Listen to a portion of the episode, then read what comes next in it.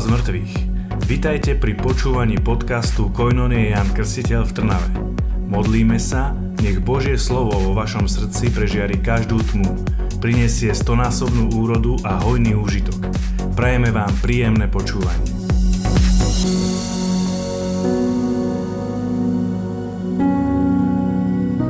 Ja sa teším, že sme sa tu dneska stretli. Máme vianočnú atmosféru. Na budúce budeme podávať punč. Modlitba bude potom ešte pomazanejšia. alebo namazanejšia, jedno alebo druhé. Amen. A ja sa tak teším, lebo a neviem, či poznáte môjho najmenšieho, Emanuela. To je taká, taká malá kôpka šťastia. Si asi potiaľ to po kolena, ešte dva roky nemá. A ne, niekedy ja v ňom vidím tak seba a pána Boha. Ne? Že také prirovnanie. Ne? Niečo som ho karhal, už, sme, už sme, obliekal som malých a niečo tam vymýšľal a tak mu hovorím, Emanuel, prestaň, lebo dostaneš pozadku. Ne? A on takto sa otočil, stiahol si plienku, ukázal mi holý zadok a povedal, Dva roky. Dva roky. Ja som, najskôr som sa rehotal, potom som si povedal, rehotať sa nemôžem, lebo to začne robiť furt. Ale takto my sme niekedy s našim pánom, že pán nám hovorí, Maťko, nerob to, hento, toto a my na just. Ah, my mu ukážeme, my to dáme. Dneska budeme hovoriť o takej jednej veci, ktorá ma tak veľmi zasiahla. Pretože neviem, či o, ste počuli o mesiánskych znameniach. O, o tom, čo Mesiáš Ježiš Kristus urobil a mal urobiť preto, aby bol rozpoznaný Izraelom. Pretože keď si čítame o nový zákon, my tým, že vyrastáme v inej mentalite, my máme grécku mentalitu, grécke zmýšľanie, tak o, táto mentalita, alebo toto zmýšľanie na mnohé veci drží také skryté, drží také schované. Ale židovská mentalita a Židia v tom čase, keď Ježiš Kristus žil, očakávali Mesiáša. Oni ho doteraz očakávajú. No. Nestihli si všimnúť, že, že už prišiel. Ale keď Ježiš Kristus sa narodil, keď Ježiš Kristus začal pôsobiť, keď Ježiš Kristus začal konať zázraky, ten prvý zázrak bol veľmi slávny z Kány Galilejskej, čo s Bráňom sa snažíme, od, odkedy sa poznáme, zopakovať a zatiaľ sa to nedarí. príde čas, príde čas. My má, na, na schvál sme kúpili taký veľký hrniec a nič, 100, 100 litrová kaďa. Odkedy začal konať zázraky, tak to robil v atmosfére toho, že celý Izrael očakával vyslobodenie. Predstavte si, Izrael, ktorý bol o, vyvolený národ, Izrael, ktorý dostal Tóru, ktorý dostal zákon, ktorý dostal prislúbenie, Izrael, o, ktorému Boh povedal, že skrze teba budú po, požehnané všetky rodiny zeme. Tento Izrael sa stal otrokom Ríma. Tento Izrael sa stal otrokom a žil v otroctve. Nemal kráľa, ako keby nemal vlastnú suverenitu. A pre Židov to bola veľká potupa, pre Židov to bola veľmi veľká rana.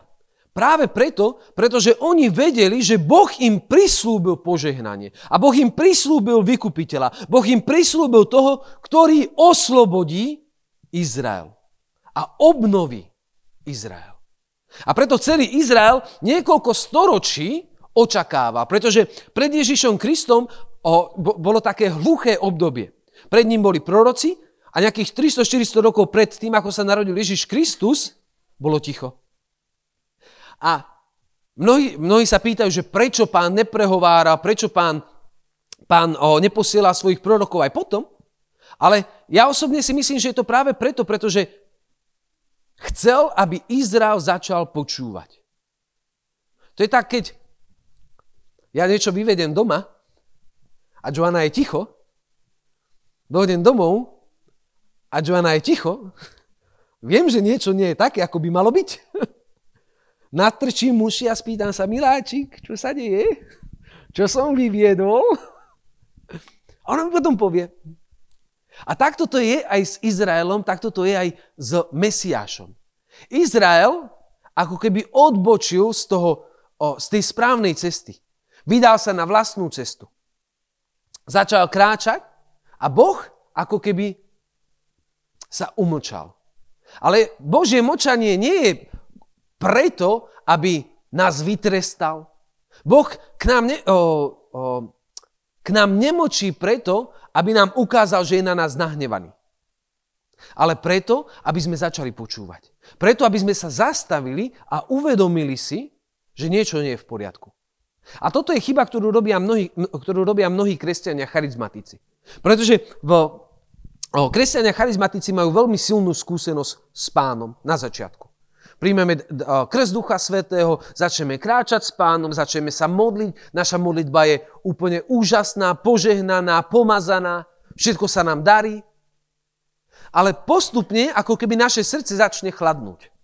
Pretože sa začínajú prikrádať rôzne iné veci. Práca, rodina, problémy, kariéra, rôzne iné skúšky. A to, čo sa deje, je to, že naše srdce ako keby sa ochladlo, naše srdce ako keby sa o, odmočalo smerom k Bohu. A Duch Svetý v tomto aspekte, alebo v, tomto, v, tom, v tejto podobe je veľmi podobný žene. Lebo Boh stvoril človeka ako muža a ženu na svoj obraz ich stvoril. To znamená, že určité oblasti alebo charakteristiky sú vidieť v mužovi viacej, určité charakteristiky sú, Boha sú vidieť v žene viacej. A Duch Svetý má veľmi veľa charakteristík ako keby takých ženských. Je citlivý. V Biblii je napísané nezarmucujte Ježiša. Nezarmucujte Otca. Ale je tam napísané nezarmucujte Ducha Svetého. A je to práve preto, lebo Duch Svetý je citlivý. Duch Svetý je Božia láska. Je napísané, veď Božia láska je vyliata v našich srdciach skrze Ducha Svetého. Preto my musíme byť veľmi opatrní to, ako k nemu prichádzame. To, ako sa k nemu správame. A v charizmatickom, alebo charizmatickí kresťania robia túto chybu. Keď v mojom živote sa Duch Svetý odmočí, je to práve preto, lebo ja potrebujem zistiť, čo som mu robil zle. Ja sa potrebujem zastaviť, pozrieť sa na, na svoju cestu, na to, čo žijem a spýtať sa, Duchu Svetý, je všetko OK? Je všetko v poriadku? Idem po tej ceste, po ktorej ty chceš, aby som išiel. Lebo ticho je, na, je mocný nástroj v rukách pána na to, aby nás viedol. Tak ako nás vedie jeho slovom, tak nás dokáže viesť aj jeho tichom. A preto Izrael mal obdobie ticha, kedy čakal. A čím dlhšie čakal, tým väčšie očakávania mal. A v Izraeli boli o, farizei, boli tam zákonníci, ktorí spravovali zákon a oni ako keby sa pripravovali a ich úlohou bolo pripraviť Izrael na to, aby keď prišiel Ježiš Kristus, aby keď prišiel Mesiáš, tak ho rozpoznali. A oni to aj robili. Oni dokonca prišli o, s takými učením, že keď príde Mesiáš, sú také tri znamenia, podľa ktorých ho dokážeme rozpoznať, že áno, toto je ten, ktorý je prislúbený, toto je Mesiáš, ten, ktorý je pomazaný, ten, ktorý nás vykúpi, ten, ktorý nás zachráni. A oni prišli s tým, že jeden zo znakov, ktorý Mesiáš urobí, je to, že otvorí oči slepému od narodenia. V Izraeli aj predtým proroci robili mnohé zázraky, mocné zázraky. Ale nikto nevedel otvoriť oči slepému od narodenia. Pretože v Izraeli bolo učenie, že keď sa niekto narodí slepý, tak je to trest za hriech jeho rodičov. Alebo starých rodičov. Že je to kliatba od Boha. Ak sa niekto narodil slepý, určite v jeho rodine, v jeho rode bolo niečo hrozné, za čo Boh ich chce trestať. A preto, keď my vidíme Ježiša Krista, ktorý ide po ulici a zrazu tam vidí slepého od narodenia a ten na ňo kričí, zmiluj sa, zmiluj sa, zmiluj sa, on príde k nemu a učeníci sa ho pýtajú. Učiteľ, povedz nám, kto zrešil? On či jeho rodičia, že sa narodil slepý? On či jeho rodičia? A Ježiš im povedal, ani on, ani jeho rodičia. On sa nenarodil slepý kvôli tomuto. On sa narodil taký, aby sa na ňu zjavila Božia sláva a uzdravilo. A toto bol jeden zo zázrakov, podľa ktorého Izrael mohol rozpoznať a mal rozpoznať, že Ježiš Kristus je Mesiáš. A vždycky, keď Ježiš spravil tento mesiánsky zázrak, tak farizei, saduceji a učitelia zákona sa veľmi nahnevali. A dokonca si zavolali na koberček tohoto. Tam je vidieť celá taká rozprava o tom, ako ho vypočúvali. Naozaj si sa narodil slepý, naozaj si nevidel. Dali si zavolať jeho rodičov. A keď my vyrastáme v gréckej mentalite, nemáme toto poznanie, tak si niekedy čítame Bibliu a tieto veci prehliadneme. Nechápeme, prečo, prečo sa ho tak urputne vypitovali. Naozaj si sa narodil slepý. Zavolali si rodičov a on im hovorí, je zaujímavé, že, je zaujímavé, že ja som sa narodil slepý. Vy, vy, vy ste učitelia zákona. A vy viete, že Boh nevypočuje zlých ľudí. Na mne sa zjavilo toto znamenie. Na mne Boh vykonal tento zázrak. A je napísané, že zákonníci ho vyhnali. Pretože ho nemohli držať vo svojom strede, nemohli ho prijať. Lebo keby on ostal v synagóge, keby on ostal v, ako keby v cirkvi, tak je to jasné znamenie pre všetkých. Dokonca v tom čase už zákonníci vydali také nariadenie, že kdokoľvek by rozpoznal Ježiša Krista ako Mesiáša, tak musí byť vylúčený zo synagógy. A preto jeho rodičia, keď sa ho vypitovali, preto jeho rodičia hovoria, však on má už dosť rokov, nech hovorí sám za seba. Lebo sa báli, že keby rozpoznali, že áno, na našom synovi bolo spravené toto znamenie, tak by nás vylúčili zo, zo spoločenstva, zo synagógy.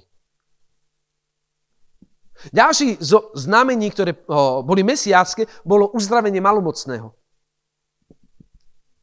V Biblii máme o, jeden prípad Nátana vo starom zákone, kedy bol uzdravený, malomocný. A to bol Sýrčan, ktorý sa ponoril do, do Jordána. A Ježiš Kristus uzdravil nie jedného, ale niekoľkých malomocných. A tu je tá mentalita, že malomocenstvo je prekliatie. Malomocenstvo je choroba, ktorá sa prenáša dotykom. Keď si zoberiete malomocného, on musel mať palicu, musel tam mať zvonec a keď niekde išiel, musel zvoniť a kričať nečistý, nečistý, nečistý. Pretože akýkoľvek dotyk s ním mohol znamenať smrť pre toho, ktorý sa ho dotkol. A preto toto bolo ďalší zo znamení, ktoré mohol spraviť len Mesiáš.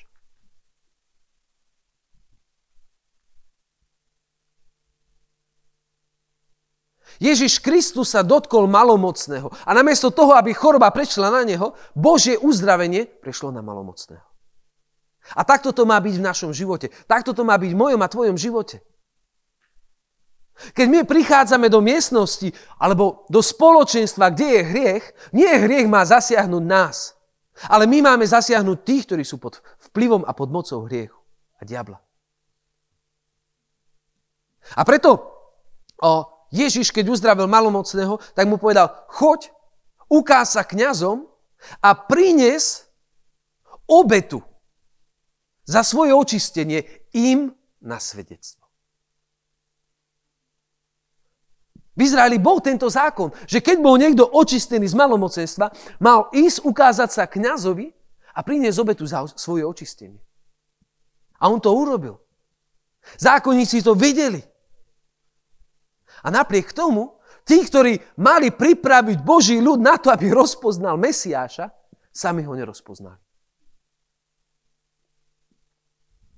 Ďalší zázrak, ktorý mohol spraviť len Mesiáš, bolo skriesenie z mŕtvych. A tu vidíme Lazára, nášho obľúbeného zbraňom, ktorý zomrel. A ten príbeh je veľmi, veľmi, veľmi, veľmi mocný. My si to častokrát čítame a už to bereme ako takú automatiku. Ale keď vidíme príbeh Lazára, tak Marta a Mária poslali poslov za Ježišom. Preto, aby prišiel a uzdravil ich brata, ktorého Ježiš miloval, veľmi ho miloval. A keď títo poslovia došli k Ježišovi, povedali mu, Ježiš, Lazár, ten, ktorého ty miluješ, je veľmi chorý. Poď a uzdrav ho. A v Božom slove napísané, že Ježiš ostal ešte niekoľko dní na tom mieste, kde bol. V našom živote prichádzame k Bohu, pošleme poslov, ktorí utekajú, jak, jak zduté tieto, utekajú za pánom, čo najrychlejšie, čo najrychlejšie dojdeme. Páne, príď na pomoc. uzdrav, lebo ten, ktorého miluješ, je chorý, ten, ktorého miluješ, má problémy. A tu vidíme Ježiša v tej pozícii, v ktorého vidieť nechceme. Ježiš povie, dobre. A čaká. A nečaká 5 minút, nečaká 10 minút. Čaká. A čaká až dovtedy, kým Lazar nezomrie. Čaká až dovtedy, kým Lazár nezomrie. A mňa toto veľmi zasiahlo, ja som túto stať písma nemal moc rád, pretože ja mám rád také rýchle odpovede pána. Také odpovede, ktoré potešia, odpovede, ktoré pozbudia vieru, odpovede, ktoré tak nakopnú. A vždycky, keď som si to čítal, tak ma to tak zamrzelo, páne. Mm, uh, uh. Ale to, čo vidíme, je, že Ježiš ostal na tom mieste. A ostal na tom mieste práve preto, lebo on má plán. Pre teba? On má plán pre, svoju, pre tvoju rodinu, on má plán pre svoj ľud. A on čaká len vtedy, ak zázrak, ktorý vykoná, bude na tvoje dobro. On čaká len vtedy, on močí len vtedy, ak to, čo sa chystá urobiť, bude oveľa lepšie ako to, o čo teraz prosíš. Marta a Mária prosili o uzdravenie. Marta a Mária prosili o obyčajný zázrak pre Ježiša uzdraviť, uzdraviť chorého, uzdraviť niekoho z, z horúčky, ak Petrovú testinu dotkne sa, povie, hrup, vyskočí Petrová testina, svokra ich obsluhuje. To bol jediný dôvod, prečo Peter sa mohol stať pápežom, lebo svokra mu to dovolila.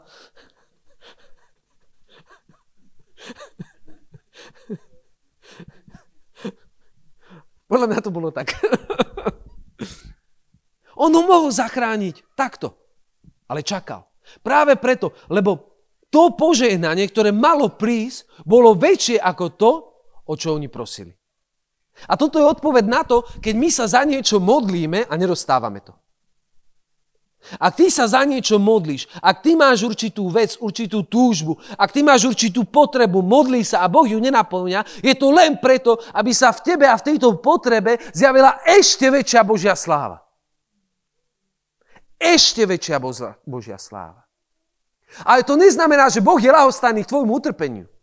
Že Boh je lahostajný k, tvoj, tvoj, tvoj, k tvojej bolesti, k tvojmu smútku. Viete, my si, my si predstavujeme, že Pán Boh sedí tam niekde na obláčku, pozerá sa na nás a dobre sa na nás zabáva. Občas nám pomôže, občas, nám, občas nás pohľadká, pofúka bolačku, ale vácej menej je mu to jedno. Takýto pohľad do Bohu častokrát máme. Ale my vidíme, že keď Ježiš prišiel k, Marti a, k Mári a oni mu povedali, že Lazar zomrel, to je najkrajší, najkratší verš v Biblii. Ježiš zaslzil. Ježiš zaplakal. Ježiš, keď videl tú bolesť, ten smútok, tú beznádej, ktorú Marta a Mária mali, jeho sa to dotklo. Takisto my, keď prichádzame k pánovi, my keď mu predkladáme našu prozbu, my keď čakáme na odpoveď, ktorú on nám má dať, on plače spolu s nami. Takisto ako keď dostaneme túto odpoveď, tak sa spolu s nami raduje. Boh je Boh citlivý. Boh je Boh milujúci.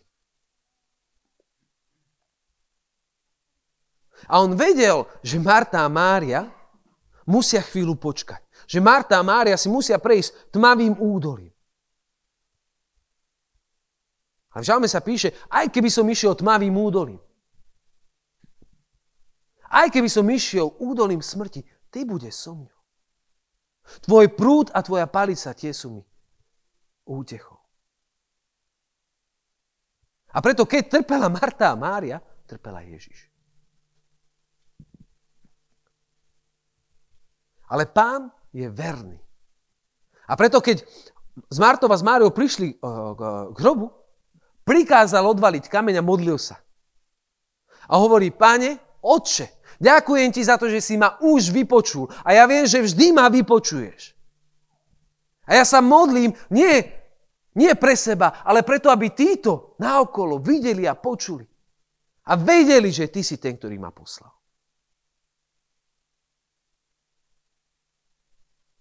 A keď Ježiš skresil Lazára, farizeje a zákonníci museli konať. Rozhodli sa ho zabiť, ukrižovať. Zbaviť sa ho. Lebo Ježiš Kristus naplnil všetky prísľuby, všetky požiadavky zákona, ktoré boli napísané. Ježiš Kristus konal znamenia na to, aby ho Izrael rozpoznal. A mnohí z Izraela ho rozpoznali. Nie všetci, ale mnohí. A preto našou úlohou, mojou a tvojou úlohou je pripraviť tento svet na druhý príchod Krista. Našou úlohou je byť tými, ktorí milujú jeho druhý príchod. Pripraviť církev, pripraviť tento svet na to, aby keď Ježiš príde, našiel si nevestu, ktorá je čistá a nepoškvrnená v láske. Ale na to, aby my sme toto mohli robiť, musíme žiť a konať tak isto, a robiť to isté, čo robil Ježiš Kristus. Ježiš Kristus neprišiel s prázdnymi slovami. Ježiš Kristus, keď ohlasoval evanielium, keď ohlasoval kráľovstvo, každé jedno jeho slovo bolo potvrdené znamením.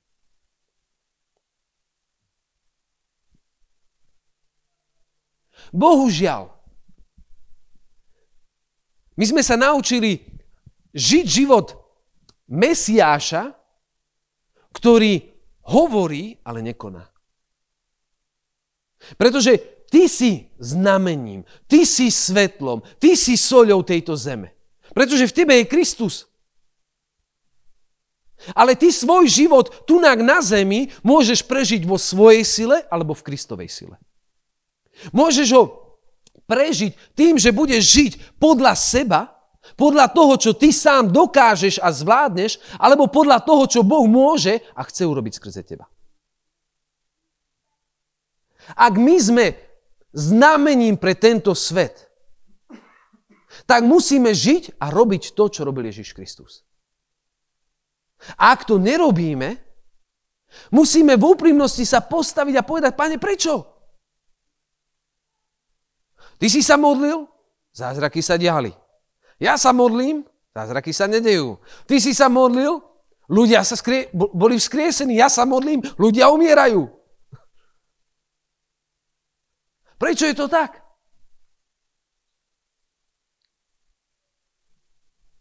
Viete, takou jednoduchou, ale veľmi jasnou odpoveďou na to, prečo sa toto deje. Prečo, keď Ježiš hovoril, veci sa diali. Keď Ježiš povedal chromému vstaň, on vstal. Slepému pozeraj sa, on pozeral. On sa pozeral. Malomocnému buď čistý, on bol očistený. Rozdiel, prečo jemu to išlo a nám to nejde, je pohľad. Môj a tvoj pohľad.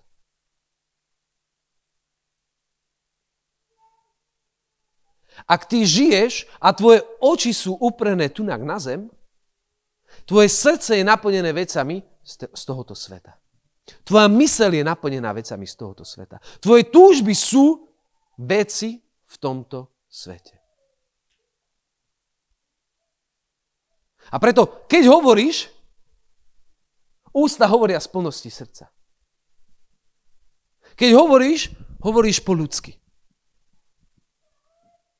Ale ak tvoj pohľad sa uprie na nebo, ak tvoj pohľad sa uprie na tvojho Boha, oči sú bránami do duše. Ak ty sa budeš pozerať na svojho Boha, on naplní tvoje srdce. A ty dostaneš nové túžby. Ty dostaneš nový hlad. Ty dostaneš nový smet. A začneš túžiť po veciach, ktoré ty sám nedokážeš urobiť. Ak my sa pozeráme na Ježiša Krista, ak my hlceme jeho slovo, ak my túžime po ňom, je pre nás prirozené, že chceme byť taký, ako je on. Ak ja sa pozerám na neho, tak sa snažím, a modlím. Až dovtedy, kým nevidím jeho moc, ktorá začína pôsobiť v mojom živote. Ale keď v mojom živote, v mojom srdci je túžba potom, aby som mal pekné auto, pekný dom, dobrú kariéru, pokojný život, aby som chodil na dovolenky, oddychoval. A popri tom, pane, ti budem slúžiť. Popri tom, pane, sa obetujem. Popri tom, pane, ťa budem chváliť. Ak naše srdce je upriamené na to, čo je tunak na zemi, tunak na zemi ostane aj náš poklad. Ale ak sa tvoje oči pozdvihnú k nebu, ty začneš túžiť. Ak tvoje oči sa začnú pozerať na Neho, ty začneš byť hladný a smedný. A nikto a nič ťa nebude môcť vytrhnúť z Jeho náručia. Ak my žijeme po ľudsky, ak tebe stačí tvoja sila na to, aby si žil kresťanský život, nie si skutočný kresťan. Nežiješ skutočné kráľovstvo. Pretože ja a ty sme stvorení na to, aby sme robili veci, ktoré sú pre nás nemožné. Ak ty robíš veci, ktoré sú možné, žiješ len v ľudskej rovine. Ty máš práhnuť, máš túžiť po tom, čo sám urobiť nedokážeš. Potom, aby si videl chromých chodiť, potom, aby si videl mŕtvych, ktorí vstávajú. Potom, aby si videl hluchých, ktorí počujú. Nemých, ktorí hovoria. To sú veci, po ktorých naše srdce má prahnúť. Musí prahnúť. Lebo ak nie, tento svet v tebe nerozpozná toho, ktorý ťa poslal. Tvoja rodina v tebe nerozpozná toho, ktorý ťa poslal. V tvojej práci, tvoji priatelia nerozpoznajú Ježiša Krista v tebe. Začnime práhnuť. Začnime túžiť. Začnime sa modliť. Začnime vzývať Ducha Svetého dovtedy, kým nepríde prebudenie. Dovtedy, kým sa nebo nedotkne zeme. Viete, mnoho ľudí sa modlí za prebudenie. Ale na to, aby prišlo prebudenie, musí Duch Svetý vstúpiť a uchopiť jedného človeka. A tým človekom si ty. Prebudenie nepríde, keď my sa budeme modliť a mávať vlajočkami a raz za čas sa stretneme. Prebudenie príde vtedy, keď Duch Svetý nájde človeka, ktorý je ochotný zaplatiť cenu. Ktorý je ochotný zanechať všetko a ísť za ním. Ktorý je ochotný stať sa bláznom. Prebudenie príde jedine vtedy, keď z nás sa stanú tí, ktorí uctievajú Otca v duchu a pravde. Lebo sám otec hľadá takých ctiteľov. A otec nehľadá takých ctiteľov preto, aby oni jeho uctievali a týmto končí. Otec hľadá ctiteľov, ktorí sa mu kláňajú v duchu a pravde preto, lebo vie, že takéhoto človeka si dokáže použiť. Že skrze takéhoto človeka dokáže robiť zázraky, znamenia a divy. Že takémuto človeku dokáže dôverovať a zveriť mu svoju moc a svoje pomazanie. A tak chcem pozvať do toho, aby si prestal rozmýšľať nad tým, kto to bude. Kto je taký človek? Či je to Tomáš, ktorý hrá pomazanie, Tóno, ktorý hrá na klavíri, Braňo, ktorý je Boží bojovník, Maršal, ktorý je príhovorca a učiteľ. Ty si človek, ktorého Boh si vyvolil preto, aby bol bránou skrze ktorú Duch Svetý prúdi. Ty si človek, ktorého Boh si vyvolil preto,